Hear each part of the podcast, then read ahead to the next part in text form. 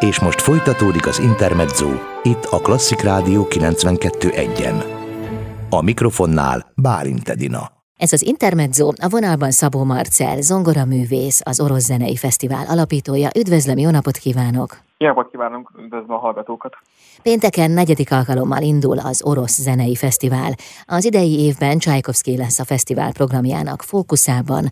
Az orosz szerző születésének 180. évfordulóját tavaly ünnepeltük, de hát a vírushelyzet miatt tavaly a fesztivál csak egy kis ízelítőt adhatott az ő műveiből. Úgy tűnik tehát, hogy az idei lesz valójában Csajkovszki születési évfordulójának a megünneplése. Mivel készültek, mivel várják a közönséget most ezen a teljes zenei fesztiválon? Igen, hát bízunk benne, hogy teljes lesz. Hát reméljük. A két hétben nem fog történni semmi extrém dolog. Igen, ahogy említette, a tavalyi évet elmosta a vírus, mint sok egyéb, egyéb kulturális és egyéb eseményt, és hát idén is, hogyha a plakátjainkat vagy a, vagy a képeinket látták a meghívókon, akkor ilyen kicsit utalunk erre, ilyen tragikomikus módon, hogy Csajkovszki 180 plusz 1, tehát idén már 181. évfordulója lenne. Ezzel utalunk vissza arra, hogy tavaly lett volna a 180, akkor te, csináltuk volna meg a teljes fesztivál, de hát csak szűkített programmal tudtunk kijönni és hát idén 180 plusz egy címen megcsináljuk a teljes műsort, bízunk benne. Az alapvetően Csajkovszki lesz a központban, mint ahogy a cím is utal, de a hangszerek is lesznek a középpontban, tehát az összes koncertünkön más-más hangszer van ö, kiemelve, ezért vannak az olyan alcímek a koncertjeinknek, mint orosz hegedű, orosz hárfa, orosz zongorák, orosz ö, orgona, úgyhogy a, a hangszerek vannak a, a középpontban, illetve természetesen Csajkovszki. Már a Zenevilág napján, a fesztivál előnapján is ünnepelnek majd. Ugye ezzel indul az Orosz Zenei Fesztivál. Igen, idén már három városban tudtunk koncertezni. A hagyományos két helyszínünk Debrecen és Budapest mellett Tihany is csatlakozott hozzánk.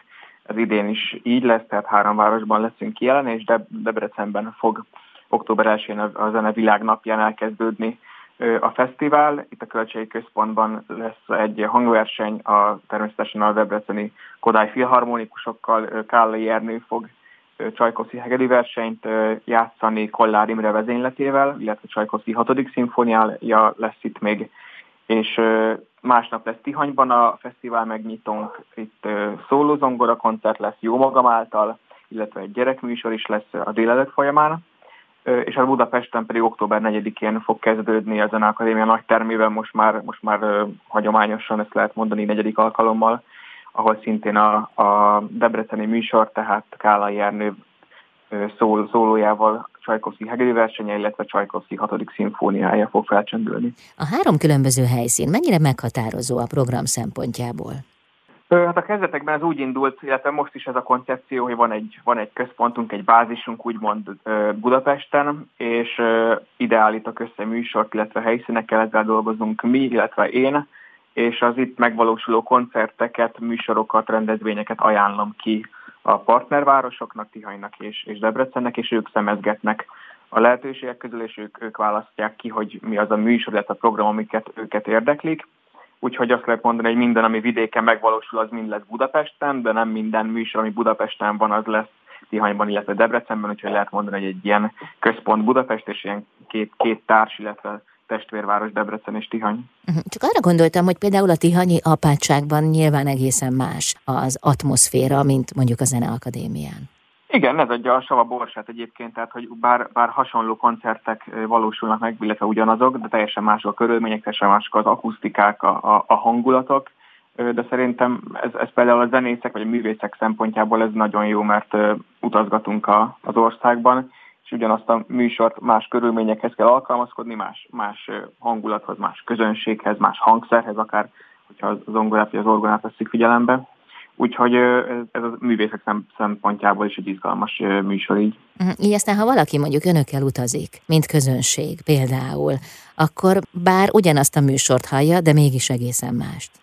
Így igaz, hát a hangszer is más, tehát a, a, ugye a zongoristának van egy olyan ö, áldása és átka, hogy sosem játszik, illetve hát játszik ugyanazon a hangszeren, hogyha a Zeneakadémia nagy terméből vagy kis terméből visszamegy, akkor ott általában azok a hangszerek vannak mindig, tehát megszokhatja, de azért alapvetően, ahogy utazgatunk napról napra, vagy hétről hétre más hangszerhez kell alkalmazkodnunk, és ilyen szempontból teljesen más az életünk, mint mondjuk egy hegedűsnek, aki a saját hangszerét viszi mindenhová.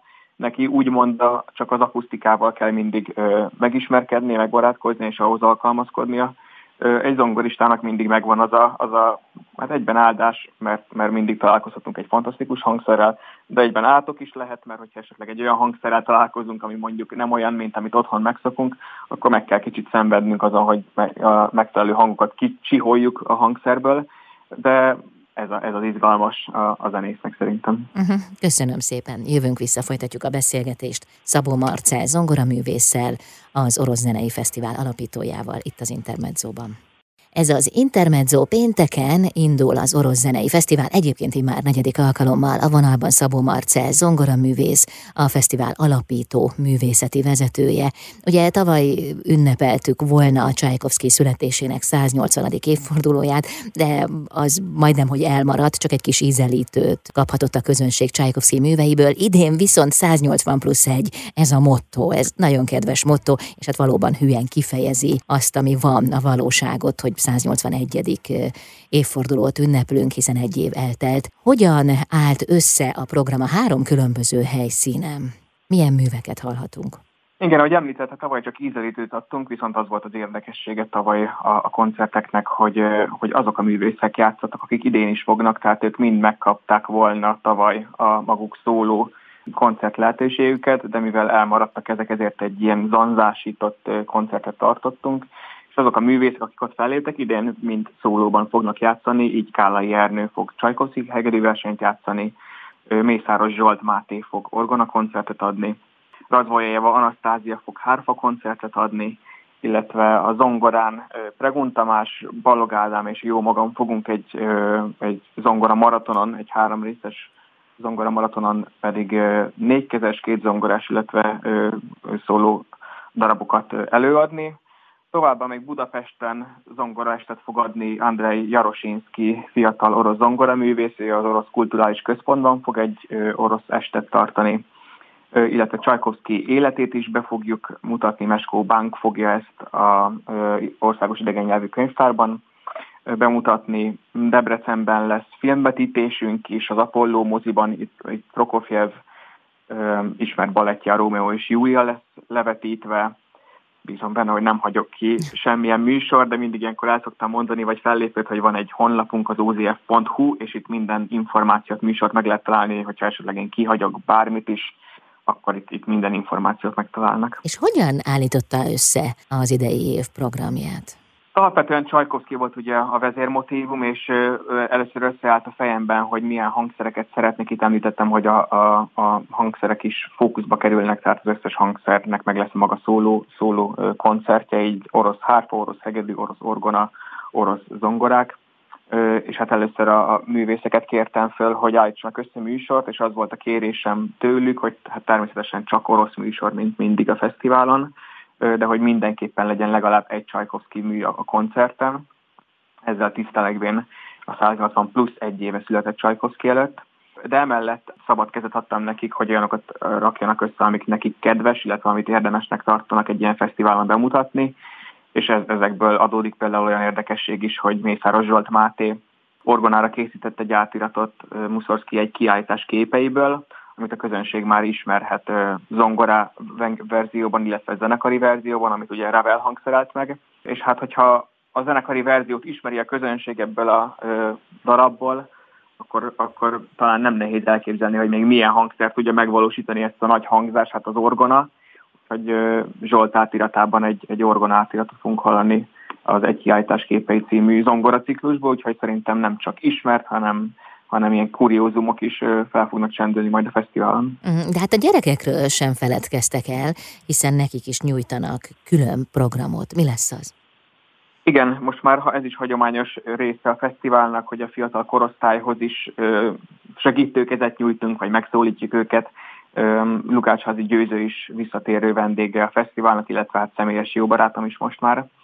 És idén több helyszínen is gyerekműsorral fog kedveskedni a fiataloknak, őt ugye nagyon jól ismerheti a, a, hát a fiatal eseményekre járó közönség a, a Bombon matinéből, ugye az országot járva nagyon-nagyon sok ilyen rendezvényt csinál, és az ő maga fiatalos, lendületes, leengerlő stílusában szerintem mindig nem csak a fiataloknak, hanem a, hanem a szülőknek és idősebb korosztálynak is nagyon jó élményt ad, és ő a Csajkovszki diótörőt fogja bemutatni, és hát ez a darab ez nagyon jól fekszik, úgymond a fesztiválnak, mert hát nem csak orosz, hanem a tematikája a diótörő, ugye egy nagyon kedves gyerek történet is, úgyhogy nem csak a felnőtteknek, hanem a gyerekeknek is ez egy nagyon jó apropó, hogy, hogy az ismert dallamokat megismerjék a hangszereket, a, a mögöttes történetet, úgyhogy én nagyon várom ezt az eseményt is. Hát és nem lehet elég korán kezdeni.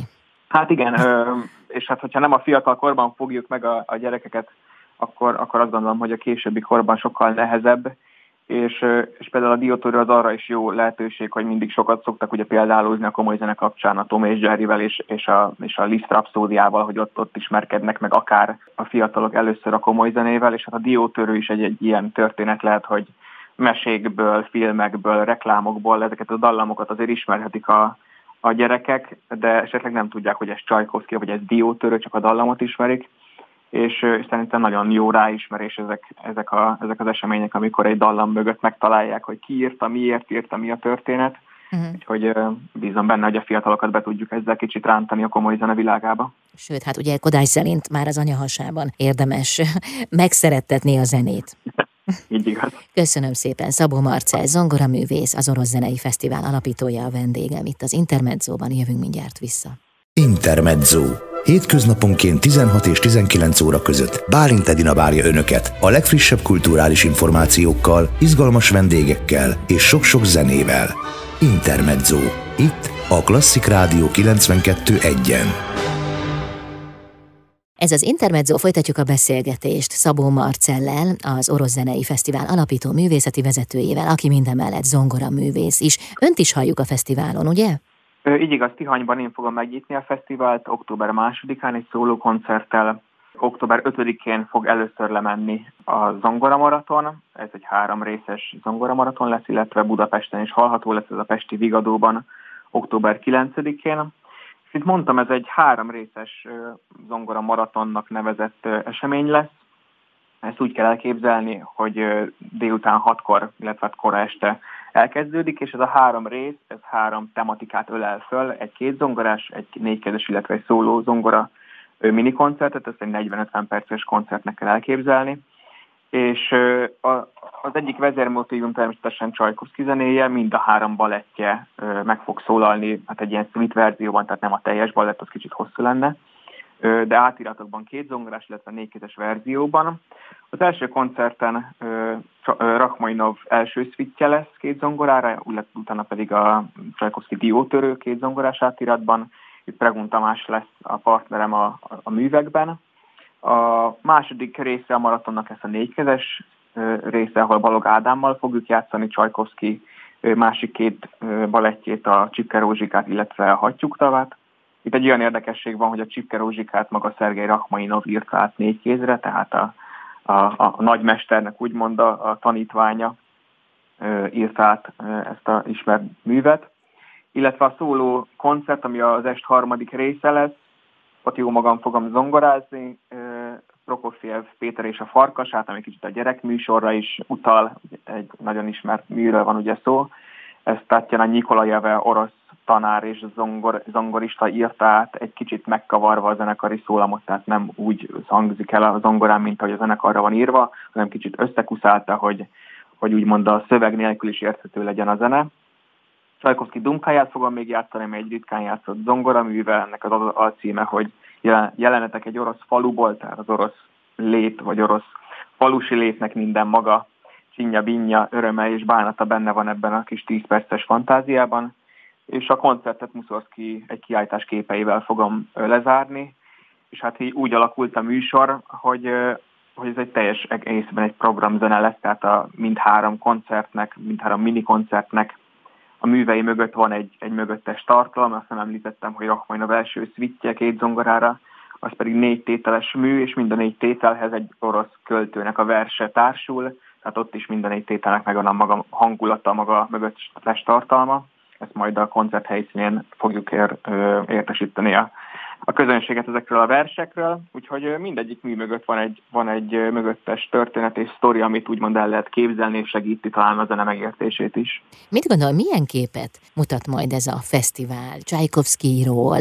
a zenéjéről, a lelkéről, egyáltalán az orosz zenei világról? Bízom benne, hogy hogyha nem is teljes képet tudunk nyújtani, mert hát ilyen, ilyen nagyképű kijelentést azért nem, nem szeretnék kijelenteni, de azáltal, hogy egy hegedű verseny, egy szimfónia, az, hogy, hogy a balettjei, még hogyha átiratban is, de meg fognak szólalni, szólóműve, hárfán, orgonán, szóval minden hangszeren, meg nagyon sok hangszeren bemutatjuk Csajkovszki művészetét. Lesz egy kiállításunk, amit az Orosz Nemzeti Zenei Múzeum küldött nekünk, ez Csajkovszki életéből lesznek tablók, Hotta kép, képéből színpadképek, életéből jelenetek, lesz ugye Csajkovszki életét bemutató irodalmi estünk is, szóval egy olyan képet szeretnénk felvázolni, hogy azok, akik szeretik Csajkovszki zenét, azok egy kicsit jobban el tudnak merülni Csajkovszki világában többféle szempontból is, nem csak a művészete, hanem, mint mondtam, a levelei, az élete kapcsán is, úgyhogy én bízom benne, hogy, hogy ha nem is teljes képet, de egy kicsit ki tudjuk tágítani a Csajkovszkiról alkotott véleményt és tudást a, a, a közönségnek. Mióta készül erre a fesztiválra? Hát ugye tavaly lett volna ez a műsor, úgyhogy hát azt is lehet mondani, hogy két éve. A, az, a rész, az a része, hogy a koncepciót kitalálni, ez megvan két évvel ezelőtt, vagy másfél évvel korábbról, úgyhogy idén úgymond csak át kellett menteni a műsorokat. A, a nehezebb része az a leszervezés volt, és a dátumoknak a fixálása helyszínekkel, művészekkel. Ez úgymond a szárazabb része a, a fesztivál szervezése. De ez nagyon nehéz lehet, tehát most újra kellett mindenkit szervezni, új időpontokat találni. Igen, de, de ez, hogyha, hogyha nem ez van, akkor ezt, ezt a munkát így is úgy is el kell végezni. Tehát ha lehet így, így mondani, akkor egy fokkal könnyebb volt a vírus miatt megszervezni ezt, mert a művészek fel voltak készülve már a műsorral, tehát nekik, nekik úgymond nem kellett új dolgot megtanulni, hanem csak átmenteni a műsort erre az évre. Nem kellett nekem se új koncepciót kitalálni, bár, bár például Andrei Jarosinski tavaly nem lépett volna föl egy meglepetés az Orosz Kulturális Központ meghívására jön idén hozzánk, tehát azért vannak újdonságok is, de a magia a fesztiválnak az tavaly megvalósult volna. Úgyhogy ez a része könnyebb volt a szervezés szempontjából, de hát ahogy említette, azt a részét egyik évben sem fogom kiderül, kikerülni, hogy, hogy dátumokat helyszínekkel, művészekkel fixálni, de ez megtörtént, úgyhogy bízunk benne, hogy most már, most már semmi nem szab gátat neki, hogy ez így végigmenjen október 1-től 12-ig. Mm, most már csak létre kell jönni, meg kell valósulni annak, amit elterveztek. Köszönöm szépen, Szabó Marcel, zongoraművész, az Orosz Zenei Fesztivál alapítója, a vendégem, jövünk mindjárt vissza.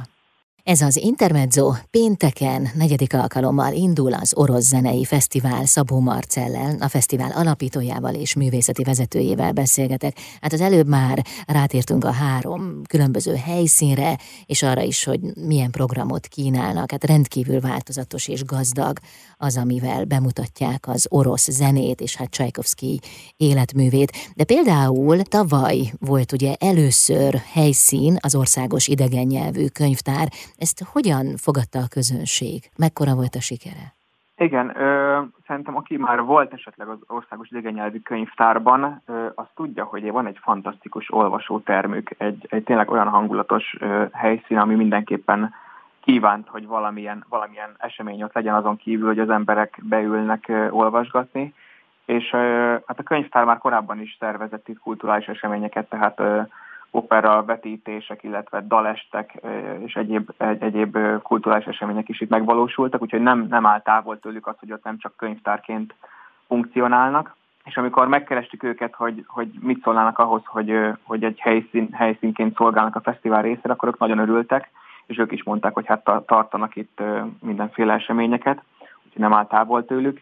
És hát azáltal, hogy ők egy könyvtár és zenetár is, tehát ott nagyon sok bakelit és felvétel, DVD, opera felvételek, illetve könyvek állnak rendelkezésre, így egy külön, külön érdekesség, hogy, hogy ott nem csak a zene szólal meg, hanem a háttérinformáció is mindjárt ott a helyszínen van, és kötöttünk egy, egy partner megállapodást és szerződést is, úgyhogy bízunk benne, hogy a jövőben ők mindig egy, egy helyszínként fognak szolgálni, és tényleg én csak bátorítanom a közönséget, hogy hogy menjen el, mert ebben a teremben olyan jó hangulat van a, azok a bankár zöld lámpákkal és a kupolától és erkéttel hogy hát tavaly itt már volt egy dalestünk, és én úgy gondolom, hogy a közönség reakciójából itt elve nagyon jól fogadták ezt a helyszínt, úgyhogy én csak bátorítani tudom a közönséget, hogy aki még nem volt itt, itt, itt hallgassa meg Csajkovszki életét és levelezését október 8-án, mert szerintem egészen, egészen belsőséges és intim hangulat van ebben a teremben. Mm, hát egészen más, mint egy nagy koncerthelyszín. De... Igen, és hát hogyha egy ilyen esemény van, hogy ez egy irodalmi este, ahol Csajkovszki életéről lesz szó, persze lesz egy kevés zene is, de alapvetően Csajkovszki életét mutatjuk be. Ez, ez úgy gondolom, hogy nem is egy olyan helyszínre való, ahol egy nagy teremben az előadó úgymond vagy kihangosítva, vagy, vagy, vagy hangosan üvölti a, a Csajkovszki életét, hanem egy kicsit, kicsit csendesebb, kicsit bensőségesebb környezetet igényel, úgyhogy szerintem, szerintem nagyon jó helyszíne lesz ennek. Mindhárom fesztiválvárosban sor kerül egy évfordulós Csajkovszki kiállításra is. Ez azt jelenti, hogy utaztatják a kiállítást?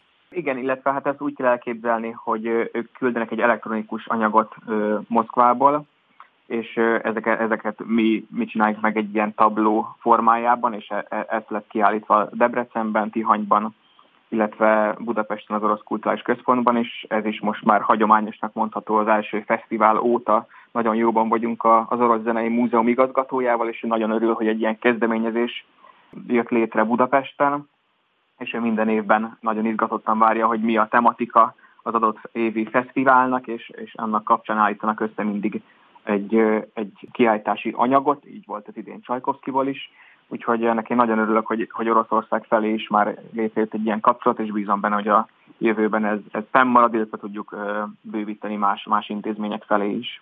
Melyik a fő helyszín? Van ilyen? Egyetlen lehet ilyen, hogy fő helyszín? Hát Budapest a központunk ö, alapvetően, és hát itt is most már kezd kialakulni egy olyan hagyomány, hogy alapvetően a Zene Akadémia nagy termében szokott lenni a nyitó koncertünk, ezt most már a közönség megszokhatta. Az Orosz Kulturális Központ az nagyon jó ö, ö, társszervezőnk, illetve nagyon sokat segítenek, már csak kifelé is az orosz kapcsolatok révén. Itt is most már negyedik éve vannak koncertek, illetve a kiállításunk is de minden évben van, van egy kis változtatás. Én sosem szoktam azt mondani, hogy, hogy van bebetonozott koncepció.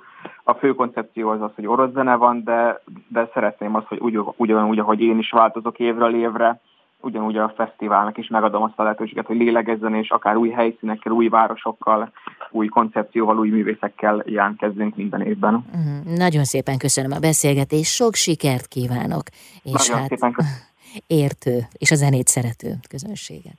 Köszönöm szépen. Szabó Marcel zongora művész, az Orosz Zenei Fesztivál alapítója és művészeti vezetője volt a vendégem itt az Intermedzóban.